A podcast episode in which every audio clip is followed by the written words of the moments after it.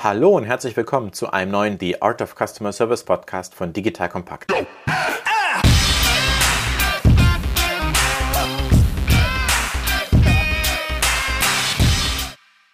Wie alle in der aktuellen Zeit sind auch wir im Homeoffice und das ist eine Remote-Aufnahme. Wir haben beide professionelle Mikros, aber falls die Audioqualität nicht perfekt ist, bitte entschuldigt das, liebe Zuhörer. Und dann starten wir auch direkt durch. Mein Name ist Erik Pfannmüller und der Moderator für heute, ehemaliger Kanu-Weltmeister, dreifacher Familienvater und Gründer von Solvemate, einer KI-basierten Plattform für eine verbesserte Service Experience. Unsere Chatbots ermöglichen es, dass Endkunden ihre Serviceanfragen im Handumdrehen und ohne menschliche Serviceagenten lösen können.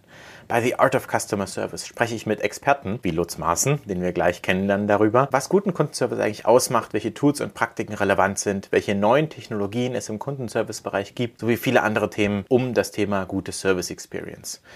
Wir haben uns auch überlegt, das Coronavirus hat uns alle im Griff und wir planen die nächsten zwei Folgen bei The Art of Customer Service rund um das Thema Covid-19. Heute konkret geht es um das Thema Kundenservice im Homeoffice. Wie kann ich Heimarbeit gewährleisten? Und die zweite Folge wird sich um das Thema Krisenmanagement im Kundenservice handeln. Das heißt, wie kann ich mit einer guten und auch proaktiven Kommunikation Exzellenz zeigen? Heute aber um das Thema Homeoffice im Kundenservice.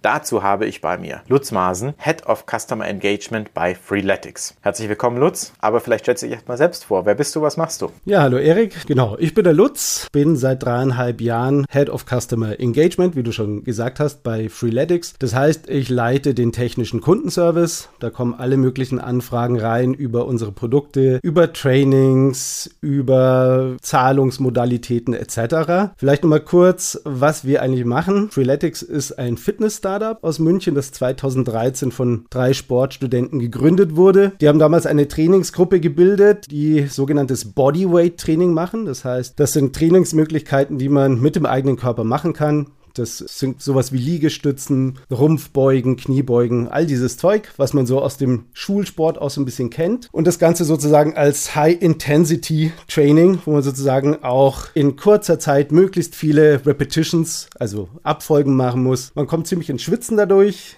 Die Basis des Produkts ist eine App, die einmal diese Trainingspläne zur Verfügung stellt. Der große Vorteil davon ist, dass man es letztendlich überall machen kann weil man sozusagen keine Geräte benötigt oder ähnliches. Man kann praktisch alles mit dem eigenen Körpergewicht machen. Und gerade jetzt während der Corona-Krise ist das natürlich für viele Leute interessant, weil überall trainieren heißt natürlich auch zu Hause trainieren können. Und wenn man bedingt durch den Lockdown nur noch zu Hause rumhängt, gibt es einfach die Möglichkeit, dass man zu Hause auch weiterhin fit bleiben kann.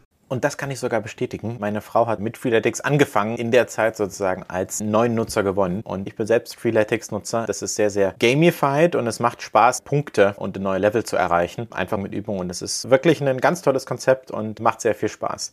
Das heißt zusammengefasst, die Krise für Freeletics, ganz klar sozusagen ein Gewinn, das hast du schon gesagt. Seht ihr das auch im Kundenservice? Also wir sehen es im Kundenservice vor allem durch eine enorme Zunahme von Tickets. Also gerade in der ersten Lockdown-Woche hatten wir einen Anstieg um das Vierfache der Tickets, wie normal. Also nur mal so zum Vergleich, wenn wir mal besondere Sonderangebote haben, dann haben wir etwa das Doppelte an Tickets und wir hatten wirklich das Vierfache. Also innerhalb von vier Wochen waren es dann fast 30.000 Tickets, die wir bearbeiten mussten, was auch das Team natürlich für vollkommen neue Herausforderungen gestellt hat. Was haben die Leute dann gefragt auf einmal? Waren das wirklich Neukunden oder waren das die Bestandskunden? Ihr seid ja auch schon riesig groß, die einfach mehr Fragen hatten. Es sind vor allem Neukunden gewesen. Also es hat tatsächlich angefangen, man konnte das geografisch auch nachvollziehen mit dem Lockdown in Italien. Also so ab Beginn von März 2020 hatten wir vermehrt Anfragen aus Italien, wo die Krise natürlich noch viel stärker gewütet hat und die Leute auch tatsächlich mhm. zu Hause mehr oder weniger eingesperrt waren. Die konnten nicht raus. Und das hat tatsächlich dann schon relativ früh angefangen. Insofern waren es relativ viele neue User,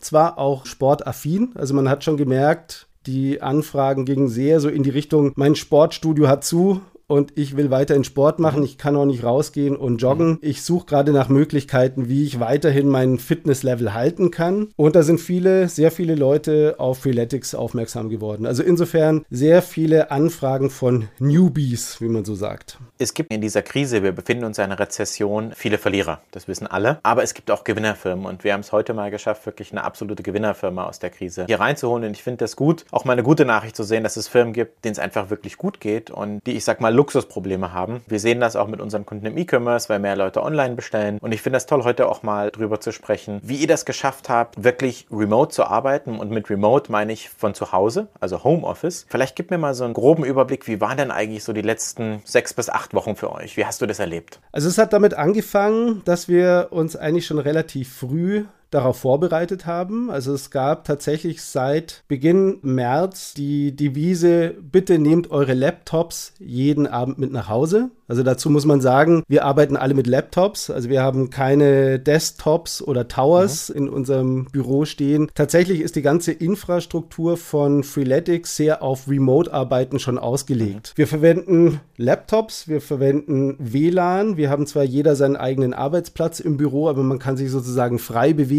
Man hat eine sogenannte Social Area, wo man sich einfach zusammensetzen kann. Auch in Meetings hat jeder einfach seinen Laptop dabei. Es wird eigentlich relativ wenig irgendwie auf dem Blatt Papier gekritzelt, sondern tatsächlich alles gleich digital festgehalten. In einem großen Kontrast steht das auch, wenn du die Hardware siehst, im Vergleich zu, ihr habt kein Callcenter, wo es Cubicles gibt, wo jeder seinen Arbeitsplatz hat. Wenn ich mir das so beschreibe, man hat sein Teil, sein Headset, sein Tower-PC, so hast du das genannt, und seine vielleicht zwei Bildschirme und die Tastatur da. Das heißt, ihr arbeitet hardware-seitig, vielleicht bleibt mal kurz bei dem Thema, arbeitet ihr mit Laptops und weiteren External Screens? Genau.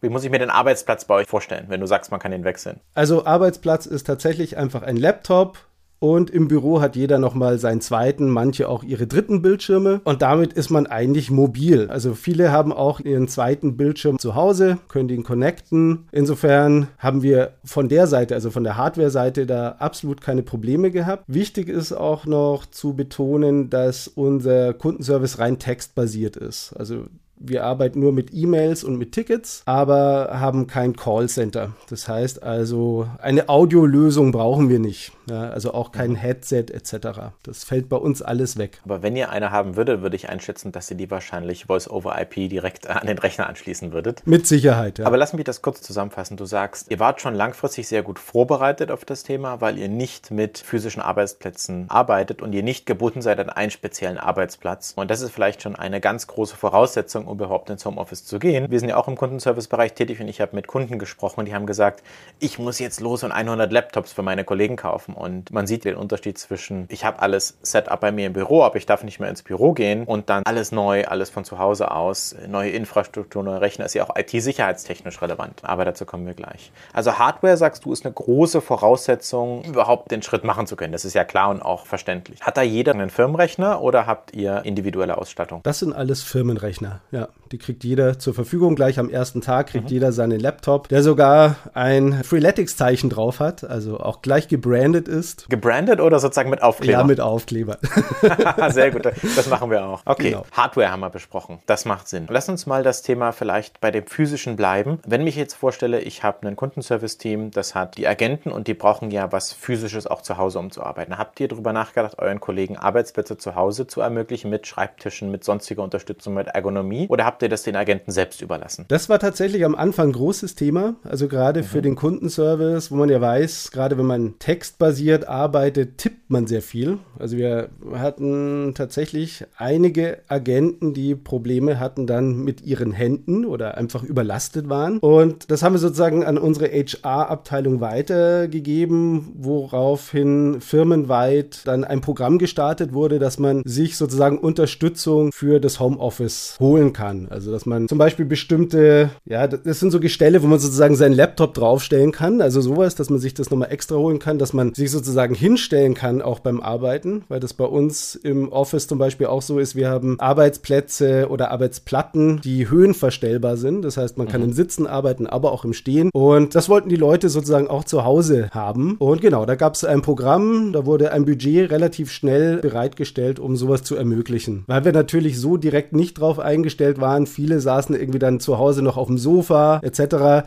habe ich am Anfang auch gemacht und irgendwann gemerkt, das ist nicht das richtige Setting. Ich brauche tatsächlich eher einen Arbeitsplatz mit einem Tisch, mit einem Stuhl, also ganz konservativ eigentlich. Auch um so ein bisschen eine Trennung davon zu haben. Das macht auch Sinn und verstehe ich auch. Man sieht doch, dass ihr schon direkt vorbereitet seid mit ergonomischen Arbeitsplätzen und Standing Desks. Das macht Sinn. Mal die Frage an dich, wenn ihr Voice hättet. Viele Firmen haben ja eine Telefonhotline und haben auch eine Telefonanlage. Wie hättest du das umgesetzt? Es gibt ja da schon Lösungen. Also wir mhm. selber arbeiten ja auch mit Zendesk. Zusammen, die ja mhm. selber auch so eine Voice-Lösung haben. Das hätten wir sozusagen direkt einfach umsetzen können in dem Fall. Was natürlich immer so ein bisschen hinzukommt, was glaube ich generell so die Krux auch an diesem Remote-Arbeiten ist, dass die Internetgeschwindigkeit nicht überall die gleiche ist. Also wir haben das auch in Meetings gesehen, dass häufiger Leute mit der Bandbreite zu kämpfen haben, dass das Bild einfriert. Tatsächlich wäre jetzt bei einer Audiolösung auch die Frage, können das wirklich alle machen, also von allen Standpunkten. Also kann man immer gewährleisten, dass die Audioqualität eines Gesprächs bestehen bleibt, abbricht etc. Das sind natürlich alle Sachen, was man mit bedenken muss, wenn man in so ein Setting geht. Was aber auch kurzfristig recht schwer zu lösen ist. Wir sprechen ja sozusagen, das Wichtige ist erstmal die Kommunikation nach extern vom Agenten. Das heißt, E-Mail ist ja kein Problem, Internet hat jeder, aber sozusagen Voice-over-IP zu haben, muss nicht immer klappen in perfekter Art und Weise. Und dann hat man ja auch die Herausforderung, dass man das nicht einfach einfach über die Festnetznummer des Mitarbeiters anrufen kann. Da kommt wieder technische Herausforderung, dass das dann connected wäre mit dem CRM-System. Ihr arbeitet da mit Zendesk, die natürlich das integriert haben. Aber ich sehe, dass Voice auf jeden Fall ein großes Thema ist, vor allem wenn man eine physische Telefonanlage benutzt und nicht Voice over IP. Also ich stelle mir vor, man hat ein großes Callcenter, das über eine wirkliche, sowas soll es ja heutzutage noch geben, mhm. sage ich mal mit einem Schmunzeln, mhm.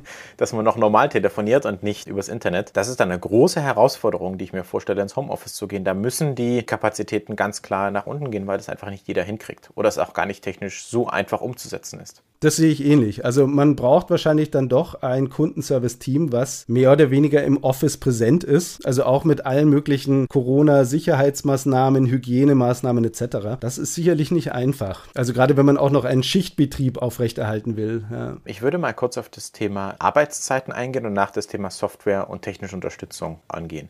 Habt ihr die Arbeitszeiten freigestaffelt? Das heißt, E-Mail ist ja asynchron synchron. Das heißt, wenn ihr sagst, ihr habt textbasierten Kundenservice, dann sollte das kein Problem sein, oder? Das heißt, gerade wenn man Kinder hat oder andere Dinge, die man zu erledigen hat. Wir haben eine Präsenzzeit. Also die hatten wir auch schon vor der Corona-Krise, also immer von 9 Uhr bis 18 Uhr. Da sollte man anwesend sein. Ansonsten kann man das relativ frei einteilen. Das heißt, mittlerweile tatsächlich durch dieses Remote Office hat sich ergeben, dass viele Leute eben anfangen zu arbeiten, wenn sie gerade aufstehen, sozusagen. Es ist mhm. bei mir jetzt auch so. Dadurch, weil ich selbst selber auch Familienvater bin und meine Kinder zu Hause sind und die Schule wegfällt, können die Kinder ausschlafen. Das heißt, wenn ich um 6 Uhr aufstehe, dann fange ich halt kurz nach 6 an zu arbeiten. Oder wenn ich mal länger schlafen will, dann entsprechend länger. Und das Team macht das genauso. Also das würde ich auch mal sagen, ist tatsächlich ein Vorteil aus dieser Remote-Situation, man hat tatsächlich eine viel freiere Zeiteinteilung. Wir haben auch mit dem Team geklärt, dass es absolut in Ordnung ist, wenn man mal irgendwie zwei Stunden Mittagspause macht, wenn man das sozusagen außenrum auffüllen kann zeitlich. Und wir haben das auch nochmal bei uns speziell so gemacht, das ist jetzt auch keine neue Erfindung, sondern das haben wir relativ früh schon gemacht, dass wir einfach eine Excel-Tabelle haben, also wie ein Kalender und jeder schreibt einfach rein, was er in diesem Tag tut und von wann bis wann er arbeitet und eventuell auch wann er Pausen Zeiten hat. Dass man das einfach so ein bisschen auf dem Schirm hat um hier auch so eine Vertrauensbasis zu haben, weil es gibt ja häufiger immer so dieses Vorteil, Remote Office ist, ja, dann sitzt man nur auf dem Sofa und schaut Netflix und äh, das kann dem so ein bisschen entgegenwirken. Und tatsächlich ist auch meine eigene Einschätzung, dass man im Remote Office tatsächlich fast produktiver ist und auch mehr arbeitet als jetzt in einem Office. Das ist spannend. Das ist noch eine eigene Folge für sich mal in der Zukunft. Aber ich fasse zusammen, ihr habt die Kernarbeitszeiten beibehalten, habt aber natürlich Flexibilität gemacht und da man sich ja nicht sieht im Büro, macht es Sinn, eine Art von Transparenz zu schaffen schaffen. Ihr macht das über einen Google Sheet, wir bei uns haben das über Google Kalender gemacht, wo man sagt, hey, wir haben eine Kernarbeitszeit und wenn ich da raus bin, dann schreibe ich es einfach in meinen Kalender ein. Unsere Kalender sind sowieso transparent mit allen geteilt, das heißt, das sieht man. Um das Thema Software nochmal anzugehen, da gibt es ja zwei Teile. Das eine ist die Software zur Kommunikation mit dem Endkunden und dann die interne Kommunikation mit dir als Leader, sozusagen mit deinen Agenten. Lass uns die beiden Teile mal besprechen. Also für die interne Kommunikation verwenden wir ein Chatprogramm bei uns, was auch die Möglichkeit hat zu telefonieren telefonieren und auch einen Videochat zu machen. Man kann dort Kanäle einrichten. Wir haben sozusagen Kanäle für jedes Team, aber auch für bestimmte Topics. Und damit ist man eigentlich sehr gut in diesem Loop drin und eigentlich auch immer mit den neuesten Neuigkeiten versorgt. Ohne eine Softwareempfehlung zu gehen, was benutzt ihr? Wir können ja ruhig drüber sprechen. Wir sind ja agnostisch. Ja, ja. Wir verwenden Slack, weil es sich relativ gut auch in die Firmeninfrastruktur eingliedert. Also man hat gute Möglichkeiten, das zu verbinden mhm. mit anderer Software, also auch mit einem Google-Kalender zum Beispiel. Für uns ist es tatsächlich auch einfach der Vorteil, dass man themenbasiert Kanäle machen kann. Nachteil ist natürlich auf der anderen Seite, es wird manchmal einfach zu viel und man bekommt nicht mehr alles mit. Das heißt, wir haben bei uns nochmal einen extra Kanal, den nennen wir einfach Knowledge-Kanal. Das heißt, dort wird alles reingepostet, was jemand für wirklich wichtig erachtet, weil man bei vielen anderen Kommunikationen meistens dann so ein Abdriften hat, auch in den Chat, dass die Leute über andere Sachen auch noch reden, was aber nicht mehr so wirklich relevant ist für das Thema. Das heißt, man braucht tatsächlich in so einem Chat-System auch eine Filterung, um die relevanten Inhalte sehen zu können. Bleiben wir mal bei dem internen Bereich mit diesen internen Tools. Habt ihr eine interne Kommunikationsguideline gemacht? Ist die jetzt anders? Ich stelle mir vor, früher gab es bestimmt so Regeln wie, geh rüber zum Kollegen aus der Abteilung, wenn du eine Frage hast. Wie macht ihr das heutzutage? Habt ihr interne Regeln aufgestellt, wie man zum Beispiel Slack oder auch wie man andere Sachen kommuniziert? Es gibt keine direkte Regelung. Es sind, sagen wir mal, Diskussionen, die immer wieder hochkommen. Wir haben uns dazu entschieden, wirklich wichtige Sachen, also eher mit offiziellem Charakter, per E-Mail zu machen, mhm. weil das tatsächlich auch von allen gelesen wird. Und Slack dient tatsächlich eher dem, was man auch so ein bisschen dem Flurfunk nennt oder auch informelle Knowledge weiterzugeben. Man hat ja tatsächlich auch immer das Problem, es gibt bestimmtes Wissen, was auch längerfristig gültig ist, mhm. aber auch viel kurzfristiges Wissen. Und dieses Chatprogramm ist relativ gut, um dieses kurzfristige Wissen weiterzugeben, dass man schnell sagt, heute ist übrigens das hier los? Kümmert euch bitte um das. Also auch einfach, um ein Team so ein bisschen zu führen, zu organisieren. Dafür ist Slack sehr gut. Das kann ich total verstehen, weil es ist ja eine andere Art von Kommunikation, die menschliche Kommunikation. Das geht ja sozusagen so ein bisschen verloren. Wir haben bei uns auch so eine Remote-Regel und da steht so oben drüber, lieber mehr kommunizieren als weniger, weil implizite Entscheidungen treffen ist ganz schlecht im Sinne von, ich mache jetzt das oder ich habe das gemacht, sondern lieber die Zeit nehmen. Das dauert mehr Zeit, aber lieber Transparenz machen. Irgendwie schriftlich. Schriftlich im Sinne von, du sagst per Slack, per E-Mail, per Wiki, wie auch immer eine Firma das organisiert. Und die zweite große Regel bei uns ist, ein zwei Minuten Telefonat ist besser als eine lange, lange Nachricht zu schreiben, weil man hat dieses, dass man früher sagt, hey, ich wollte mal kurz mit dir sprechen, gerade im Kundenservice. Du, ich habe den Kunden, der hat das und das Problem, kannst du mir helfen? Manchmal ist es gut, das strukturiert zu machen, aber es gibt auch die Situationen, wo man nicht davor zurückschrecken darf, einfach auf den Anrufen-Knopf zu drücken und das einfach zu machen. Das ist eine Sache, die ich auch selbst gedacht habe am Anfang, ja, dann schreibt man mal eine Nachricht, der andere wartet schon, aber wenn man für diese Sache im Büro zum Kollegen rübergehen würde, dann sollte man auch einfach auf Anrufen drücken und vielleicht vorher gucken, ob er gerade in einem Meeting ist. Aber wenn er im Meeting ist, geht er halt nicht ran. So ist das. Und wir haben auch sehr stark noch mit unseren Stati gearbeitet. Das heißt, wenn man irgendwie Mittagspause macht, kann man seinen Slack-Status ändern, sagen, ich bin gerade auf Mittagspause für die nächste Stunde, ich trinke gerade einen Kaffee. Wenn man jetzt zum Beispiel Slack auch für Telefonate benutzt, dann kann man das auch mit dem Google Kalender connecten und so weiß man schon, ich bin gerade in einem Telefonat, ich bin in einem Meeting oder available for work. Genau, das machen wir ähnlich. Wir haben es nicht definiert, aber tatsächlich haben wir auch gesagt, lieber anrufen. Gerade wenn man den ganzen Tag nur tippt, ist das manchmal viel angenehmer. Und man hat natürlich eine Kamera. Man kann mit den Leuten direkt mhm. reden, weil, und das ist auch vollkommen klar, in der schriftlichen Kommunikation geht vieles einfach unter. Und das kann man so ein bisschen damit abfangen, auf jeden Fall. Ja. Habt ihr eine Camera-On-Policy? Im Sinne von, wenn es Telefonate gibt, ja. dann immer Video on? Oder ist es irgendwie frei? Ist ja auch so privat von den Leuten. Wir haben damit angefangen, dass wir gesagt haben, Kamera sollte an sein, damit man auch einfach die Präsenz sieht. Es ist tatsächlich eher so ein Bandbreitenproblem. Mhm. Es gibt tatsächlich Leute, die haben einfach eine schlechte Internetverbindung. Da sagen wir dann, ist es vollkommen in Ordnung, die Kamera wieder abzuschalten. Aber zumindest zu Beginn, dass man sieht, okay, die Leute sind alle da, dann ist es in Ordnung. Aber man sieht schon, manche Leute mogeln sich dann eher durch oder schalten sie ab. Und es kann ja auch durchaus sein, dass man jetzt nicht will, dass jeder mitbekommt, wie es zu Hause aussieht, wie so dieses Home-Setting aussieht. Und gerade bei mir in Meetings hüpfen öfters mal Kinder durchs Bild oder so. Das führt immer wieder zu Belustigung, ja.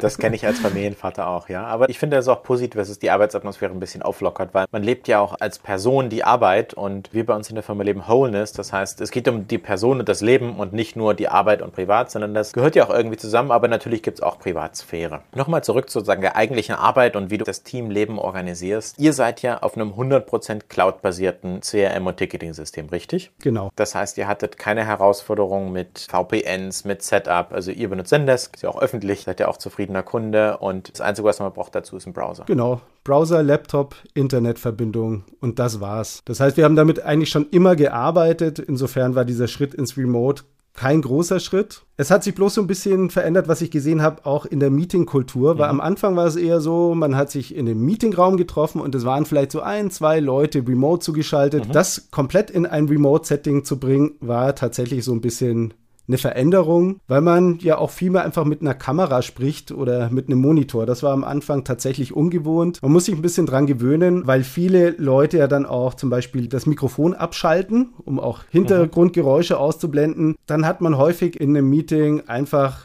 relativ lange Pausen wo nichts passiert. Und also wenn man selbst so ein Meeting führt, dann muss man das auch viel mehr moderieren. Oder einfach nochmal nachfragen, hat noch jemand eine Frage? Fünf Sekunden warten, wenn nichts kommt, in Ordnung, kann man weitermachen. Bis jemand die Leertaste findet, um das Muten auszuschalten. Genau, und das ist, glaube ich, auch nochmal ein guter Tipp. Man sollte sich mit diesen Programmen vertraut machen. Also auch mit den Shortcuts. Man muss genau wissen, okay, damit schalte ich mein Mikro an und aus. Mhm. Das hat am Anfang auch zu Belustigungen geführt, weil manche Leute losgeredet haben und viele gesagt haben, ich sehe dich nur, aber ich höre dich nicht. Gerade wo wir bei Meetings sind. Ihr macht Videotelefonate, da gibt es ja einige Anbieter am Markt. Wie würdest du sagen, was ist so die größte Herausforderung, ein Team zu führen, das hundertprozentig im Homeoffice sitzt? Die größte Herausforderung finde ich tatsächlich eher psychologisch, weil es im Kundenservice ja viele Möglichkeiten gibt zu sehen, was die Agenten tun. Ja, man kann bestimmte KPIs aufsetzen, um das einfach zu tracken, ja, zu sehen, okay, die Mitarbeiter. Habt ihr ja schon klar, vor der Krise auch gemessen, klar. oder die KPIs? Das heißt, ihr habt ein Dashboard, ihr wisst, wer, wie viel, wann, was. An der Stelle kurz die Seitenreferenz. Ich glaube, zur Folge 2 in unserem Podcast zu den Kundenservice-KPIs. Da haben wir im Detail darüber gesprochen, welche strategisch, welche operativ sind. Und es gibt ein Dashboard, ein gutes Team hat Dashboards. Ihr seid exzellent aufgestellt und technisch. Deswegen bin ich ganz sicher, dass du siehst, ob Tickets bearbeitet werden. Und wenn einer an einem Arbeitstag gar kein Ticket bearbeitet, dann fällt das auch auf.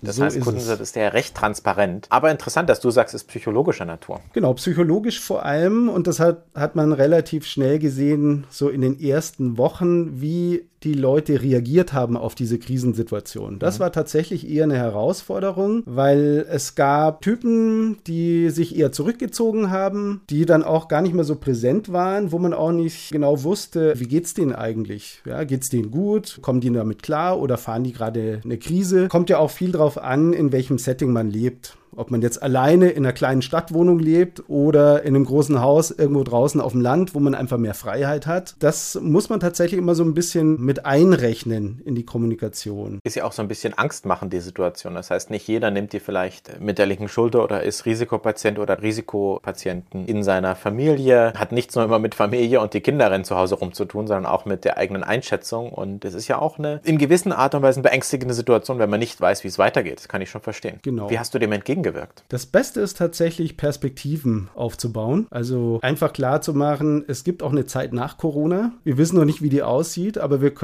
Oder wann sie kommt. Oder wann sie kommt. Ja. Das ist auch jetzt noch nicht klar. Im Moment sieht es sehr nach Lockerung aus, aber schauen wir mal, wie sich alles weiterentwickelt. Aber es ist tatsächlich so, ich glaube, der wichtigste Faktor und generell in allen Krisen ist immer dieses nach vorne schauen und zu überlegen, was kann ich in der aktuellen Situation tun, um die Zukunft positiv zu gestalten. Und da ist man relativ schnell auch an dem Punkt, wo es um Mitarbeiterentwicklung geht, dass man auch sagt, okay, wenn wir wieder genügend Zeit haben, wenn wir diesen riesigen Berg an Tickets bearbeitet haben, dann können wir folgende Projekte angehen. Und wir hatten einige Projekte, die wir jetzt einfach über die letzten Monate aufgeschoben haben und die Leute natürlich auch schon so ein bisschen unruhig wurden, habe ich auch gesagt habe, konzentriert euch erstmal auf Tickets, ich nehme auch tatsächlich den Druck raus. Ich habe gesagt, sowas wie Antwortzeiten, da schaue ich gerade gar nicht drauf. Wichtig ist, dass die Sachen gemacht werden. Das hat dazu geführt, dass die Antwortzeiten natürlich extrem lang geworden sind. Das Interessante ist, die Kundenzufriedenheit haben wir stabil gehalten auf einem hohen Wert. Und das ist für uns eigentlich das Wichtigste gewesen, weil wir auch in der Kommunikation mit dem Kunden gesagt haben, deine Anfrage ist reingekommen, wir werden sie schnellstmöglich beantworten, aber bitte beachte, dass wir gerade sehr viel zu tun haben. Es kann also länger dauern, um einfach so ein bisschen schon eine Vorwarnung zu geben. Wir werden nicht innerhalb von zwei, drei Stunden antworten, sondern es kann eventuell Tage dauern. Genau über das Thema wollen wir auch in einer der nächsten Folgen im Detail sprechen. Krisenkommunikation. Es ist ja der Tanz zwischen Ehrlichkeit und Transparenz, aber auch einfach zu sagen, du sorry, wir haben gerade viele Anfragen, weil es ist halt cool, jetzt gerade Freeletics zu benutzen. Das verstehe ich. Gleichzeitig, wenn es diesen hohen Workload gibt, du hast gesagt, irgendwie Firma so viele Tickets, wie schaffst du es auch, die Teammoral hochzuhalten, wo man jetzt auch keine Team-Events machen kann? Ich bin sicher, ihr habt irgendwelche Rituale in der Firma, wöchentlich, monatlich, quartalsweise. Die fallen ja nun alle weg. Habt ihr da eine Antwort drauf? Das war tatsächlich auch ein großes Thema, weil wir haben sehr reges Teamleben. Also auch alle zwei Monate haben wir ein schönes Team-Event, was wir sozusagen komplett komplett runterfahren mussten. Allerdings muss man sagen, dass diese ganzen Team-Events davor das Team schon so gestärkt haben im Team Spirit, dass das tragfähig war. Ich glaube tatsächlich wichtig ist, dass dieses Team auch vorher schon funktioniert hat und so eine Krisenzeit tatsächlich eher den Mangel oder bestimmte Problemfelder erst richtig nach oben bringt und man sie sichtbar vor sich hat. Um da nochmal nachzufragen, wir haben ja am Anfang schon gefunden, okay, ihr habt das super gemanagt und ihr hattet natürlich keine großen Herausforderungen, aber ihr seid auch absolutes Best Practice, was das angeht, denn ihr seid auf Laptops unterwegs, die mit der Cloud arbeiten und das ist schon ein großer Punkt. Gleichzeitig, so wie ich dich kennengelernt habe, nicht nur in unserem Vorgespräch, sondern auch jetzt, bist du ein sehr emotionaler Leader und du hast dein Team im Griff und ihr seid positiv und proaktiv. Glaubst du, dass diese Krise das verstärkt, was vorher schon da war, im Sinne von Tech Legacy und schlechte Kultur und wenn sie gut ist, dann schweißt schweißt er uns mehr zusammen. Wie würdest du das einschätzen? Ja, das ist genau der Punkt. Ich würde genau sagen. das war eine Suggestivfrage, sorry. Nein, nein, es war eine Suggestivfrage. Habe ich auch erst nachher gemerkt. Ja. Aber genauso ist es. Also man muss Krisen in gewisser Weise vorarbeiten und wenn man einen guten Team Spirit hat, ich glaube, das gilt auch generell für alle Beziehungen, die man hat. Ja, wenn man ein gutes Fundament hat, dann ist das tragfähig für Krisen und kann einen über die Krise bringen, beziehungsweise tatsächlich die Krise kann einen noch mehr zusammenschweißen. Wir haben auch tatsächlich tatsächlich angefangen, intern einfach bestimmte Rituale, die wir im Office hatten, mit rüberzunehmen.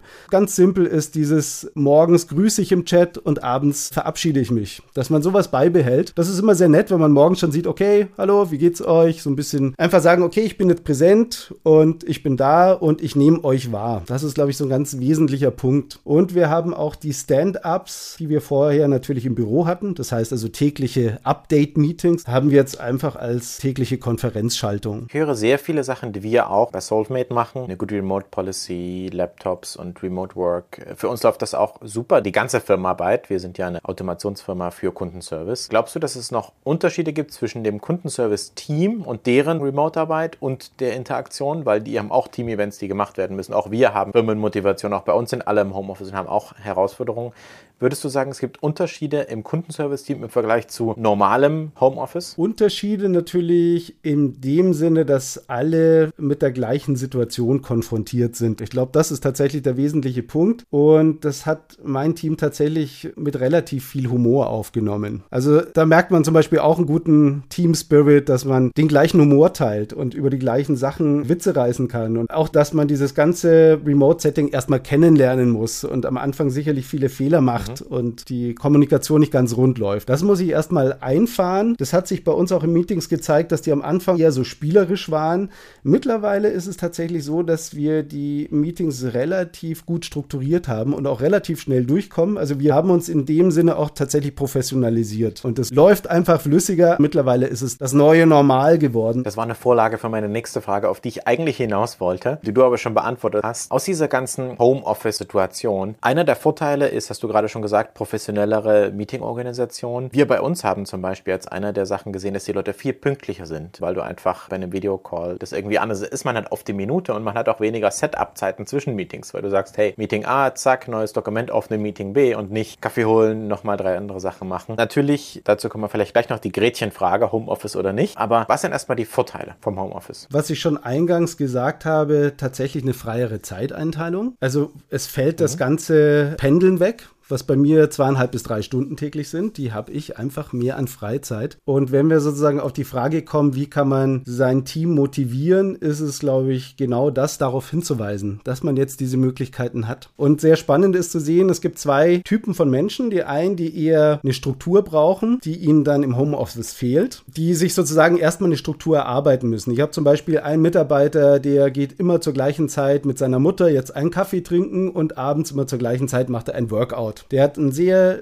sehr strenge Struktur für seinen Tag. Ich habe das bei mir probiert und habe gemerkt, ich bin genau das Gegenteil. Ich mag es eigentlich im Moment, dass ich mir das Freie einteilen kann und tatsächlich nicht an so einen starren Arbeitsalltag gebunden bin und mir zum Beispiel überlegen kann, ob ich eben um 6 Uhr anfange oder um 9 Uhr. Und das kann sozusagen positiv und negativ sein. Also für Leute, die Struktur brauchen, die müssen eine finden. Und für Leute, die generell ein bisschen mehr Freiraum haben wollen, ist das eigentlich eine ideale Zeit. Ohne jetzt zu sagen, okay, die Leute verdaddeln ihre Zeit nur irgendwie, sondern es ist tatsächlich so, man kann sie einfach produktiver nutzen, weil man seine Hoch- und Tiefphasen über den Tag auch besser einteilen kann. Das verstehe ich. Jetzt sind wir fast am Ende unseres Podcasts. Die halbe Stunde Gespräch ist schon wieder so schnell vorbeigegangen und ich würde dir gerne die Gretchenfrage stellen, nämlich vorwärts gerichtet. Ändert sich was an eurem Arbeitssetup und würdest du jetzt mal so diesen Blick in die Zukunft setzen und du würdest jetzt mit deinem heutigen Wissen aus Covid-19, der aktuellen Situation, die Krise ist heute vorbei, du fängst in einer neuen Firma an, welche Regeln würdest du setzen für Homeoffice versus alle arbeiten jeden Tag vom Büro aus? Also ich muss sagen, ich bin mittlerweile großer Fan vom Homeoffice. Ich würde das aber nicht hundertprozentig machen. Also ich glaube, eine Firma, die das hundertprozentig macht, wird auch an andere Probleme stoßen, die wir bei uns auch sehen, äh, was zum Beispiel damit zu tun hat, dass wir tatsächlich so ein bisschen komplexere Projekte schlechter vorankriegen, ja? weil man dann doch für komplexere Dinge eher zusammensitzen muss. Es funktioniert einfach besser, als sich jetzt über eine Konferenzschaltung darüber zu unterhalten. Aber ich denke mal, ein Faktor von 50, 60 Prozent Remote Office könnte drin sein. Das sehe ich tatsächlich so gerade für einen Kundenservice, wo man ja tatsächlich, wenn man jetzt viel Cloud-basiert arbeitet oder mit SaaS-Lösungen, man das relativ gut regeln kann, relativ gut sehen kann, was die Leute machen. Das ist doch meine Aussage, Lutz. Ich wiederhole, viele Leute sprechen über das neue Normal. Was ist das neue Normal nach der Krise? Die Krise wird unser Leben verändern und auch im Kundenservice verändert es das. Lutz Masen, Head of Customer Engagement bei Freeletics, sagt, er kann sich auch in Zukunft 50, 60 Prozent Homeoffice vorstellen. Es gibt natürlich Vor- und Nachteile dazu, aber das ist doch mal ein interessantes Statement Statement und auch ein guter Abschluss. Lutz, ich danke dir für das Gespräch. Viele Grüße an unsere Zuhörer. Bleiben Sie gesund und bleiben Sie sicher. Danke. Dankeschön.